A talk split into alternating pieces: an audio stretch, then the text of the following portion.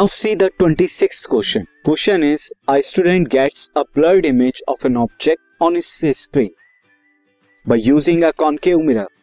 Concave mirror का use करके student को जो है, एक ऑब्जेक्ट की जो इमेज मिल रही है, वो ब्लर्ड इमेज है now in order to obtain a sharp image sharp image लेने के लिए in which direction he will have to shift the mirror उन्हें मिरर को कहाँ पर शिफ्ट करना होगा तो पहली कंडीशन हम देख लेते हैं। देखिए ब्लड इमेज कब मिलेगी? ब्लड इमेज आपको तब मिलेगी कॉन्केव मिरर के केस में जब आपने स्क्रीन और को कहाँ पर लिया होगा? अगर मैं फोकस मान लू तो स्क्रीन अगर आपकी फोकस और मिरर के बीच में होगी तो आपको ब्लड इमेज मिलेगी। इस केस में आपको ब्लड इमेज जो है, वो मिलेगी।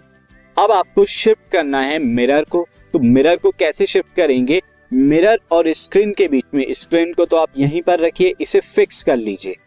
मिक्स स्क्रीन को हम फिक्स कर लेते हैं। अब मैं मिरर को मूव करूँगा और मिरर को किस डायरेक्शन में मूव करूँगा? इस डायरेक्शन में मूव करूँगा।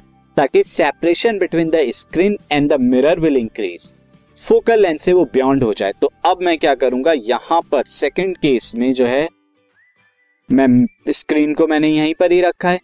और अब जो है मैंने यहाँ पे शिफ्ट करा दिया है मिरर को सो so दैट कि इस केस में क्या होगा फोकस यहाँ पर आ जाए।